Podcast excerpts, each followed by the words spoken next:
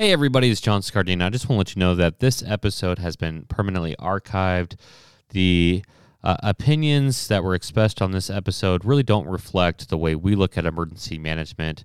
It doesn't promote best practice, and it certainly doesn't go along with the facts. And so we decided to remove this episode. We hope that you keep listening to Disaster Tough.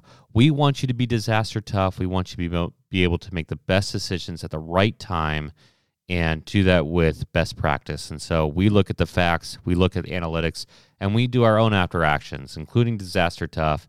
And in this after action, we determine that it's really not helping the field, so it is being removed, but please check out one of our other episodes. Thank you.